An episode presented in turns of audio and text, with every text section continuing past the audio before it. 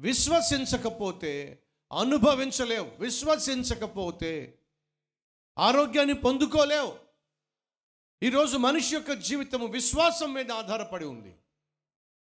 ఉదాహరణ చెప్తాను. మీ ఇంట్లో సిలిండర్ ఉంటుంది. గ్యాస్ సిలిండర్ ఉంటుంది. అది చాలా ప్రమాదకరం. పేలితే ప్రాణాలు పోతాయి. అందులో సందేహము లేదు. కానీ నీకు విశ్వాసం. ఏమిటా విశ్వాసం?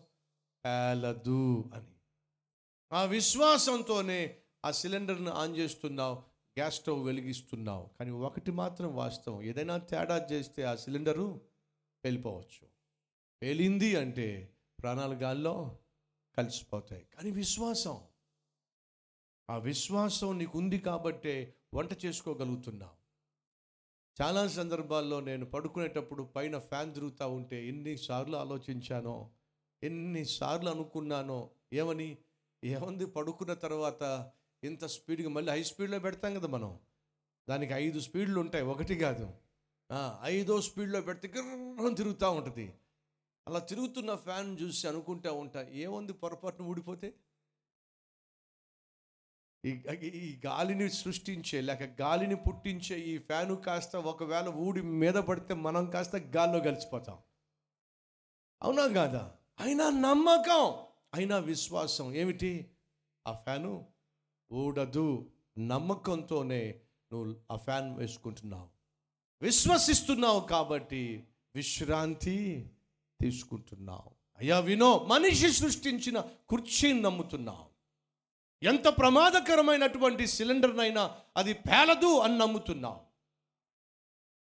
మనిషి సృష్టించిన బైక్కు బ్రేక్ పెట్టినప్పుడు ఆ బ్రేకు నమ్ముతున్నావు. తిరిగే ఫ్యాన్ నమ్ముతున్నావు. కూర్చున్న కుర్చీని నమ్ముతున్నావు.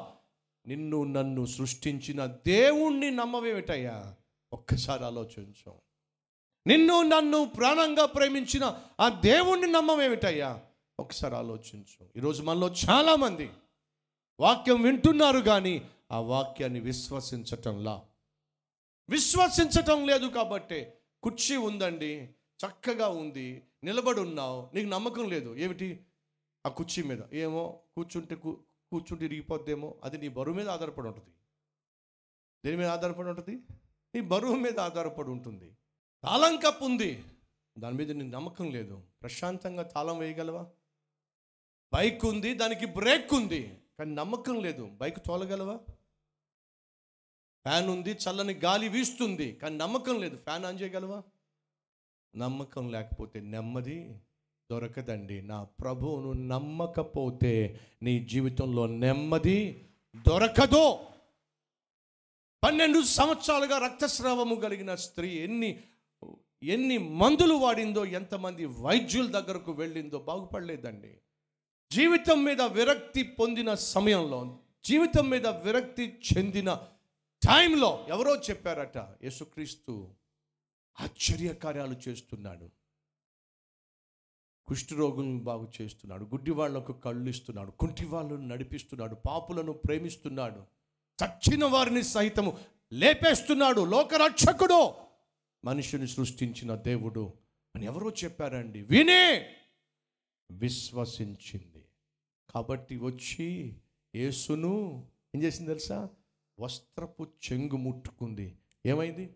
ఆ క్షణమే ఆమె ఆరోగ్యాన్ని పొందుకుంది. పన్నెండు సంవత్సరాలుగా రక్తస్రావము కలిగి పక్క చిక్కిపోయిన ఒక స్త్రీ విశ్వసించింది.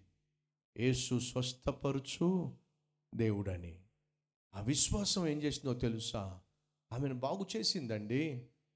ఆ పేద తల్లి తను పడుకున్న సమయంలో దొంగతనం జరిగింది. తనకున్నటువంటి కొంచెం డబ్బు కొంచెం బంగారం కాస్త దొంగలు వచ్చి పట్టుకెళ్ళిపోయారు. అలా పట్టుకెళ్ళిన తర్వాత ఆమె ఆ ప్రాంతంలో ఉన్నటువంటి సుల్తాన్ అప్పుడు ఒక సుల్తాన్ ఆ ప్రాంతాన్ని పరిపాలిస్తున్నాడు. ఆ సుల్తాన్ దగ్గరకు వెళ్ళి చెప్పింది అయ్యా నాకున్న బంగారం పోయింది నాకున్న డబ్బంతా పోయింది. నేను నిద్రపోతున్న సమయంలో ప్రశాంతంగా నెమ్మదితో నిద్రపోతున్న సమయంలో ఆ బంగారం అంతా పోయిందయ్యా. ఆ డబ్బంతా పోయిందయ్యా అని దీనంగా చెప్తున్నప్పుడు ఆ సుల్తాన్ అన్నాడు అంత అజాగ్రత్తగా ఎలా ఉన్నావమ్మా? ఇంట్లో డబ్బు పెట్టుకొని బంగారం పెట్టుకొని ఎలా నిద్రపోయావు నువ్వు? జాగ్రత్తలు తీసుకోవాలిగా. అప్పుడు ఆ పేద తల్లి ఏముందో తెలుసా? అయ్యా ఈ ప్రాంతాన్ని పరిపాలించే సుల్తాను ప్రజలను ప్రేమించేవాడని ప్రజలకు ఏ కష్టం లేకుండా పరిపాలిస్తాడని చెప్పి నేను మిమ్మల్ని నమ్ముకొని నెమ్మదిగా పడుకున్నానయ్యా. ఒకవేళ మిమ్మల్ని నమ్మడం వల్లే నేను పోగొట్టుకున్నానంటే నా కర్మయ్యా. ఏమిటి? మిమ్మల్ని నమ్ముకోవడం వల్ల నాకున్న బంగారం పోగొట్టుకున్నట్లయితే నా కర్మయ్యా. ఎంత మాట అన్నావు నువ్వు? నన్ను నమ్మడం వల్ల నువ్వు బంగారం పోగొట్టుకోవడం ఏమిటి? ఎంత బంగారం పోగొట్టుకున్నావు? ఇంత బంగారం పోగొట్టుకు అంత రెట్టింపు ఇస్తా నీకు. ఎందుకని? నన్ను నమ్మిన నువ్వు నష్టపోవడానికి వీల్లేదు. ఒక సుల్తాను పట్ల తనకున్న నమ్మకాన్ని బట్టి ఆమె నెమ్మదిగా పడుకుందట. మరి ప్రపంచాన్ని సృష్టించిన నీ కోసం ప్రాణమిచ్చిన ఆ దేవదేవుని నువ్వు విశ్వసిస్తే ఇంకెంత నెమ్మదిగా జీవించగలవో ఒక్కసారి ఆలోచించో. ఈ వర్తమానాన్ని నేను అంగీకరిస్తున్నాను అన్నవారు మీ హస్తాన్ని ప్రభు చూపిస్తారు.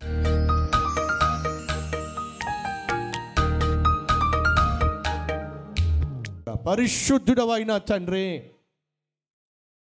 సతీష్ కుమార్ అనేటటువంటి ఈ వ్యక్తి ముప్పై ఆరు సంవత్సరాల క్రితము సువార్తను మొట్టమొదటిసారిగా విన్నాడు విశ్వసించాడు విడిచిపెట్టాడు నిన్ను వీక్షించాడు. ఇదిగో లోకానికి నిన్ను గూర్చి వినిపింప చేస్తున్నాడు ముప్పై సంవత్సరాలుగా. నాయనా ఈ సేవకునికి ఇచ్చిన ఆ కృప ప్రతి ఒక్కరికి దయచేయండి.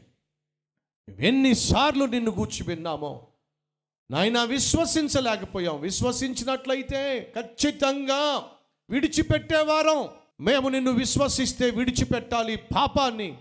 విడిచిపెట్టాలి పాపిష్టి కార్యాలను. విడిచిపెట్టాలి పాపిష్టి జీవితాన్ని. రక్షించబడిన వారు వినిపించాలి.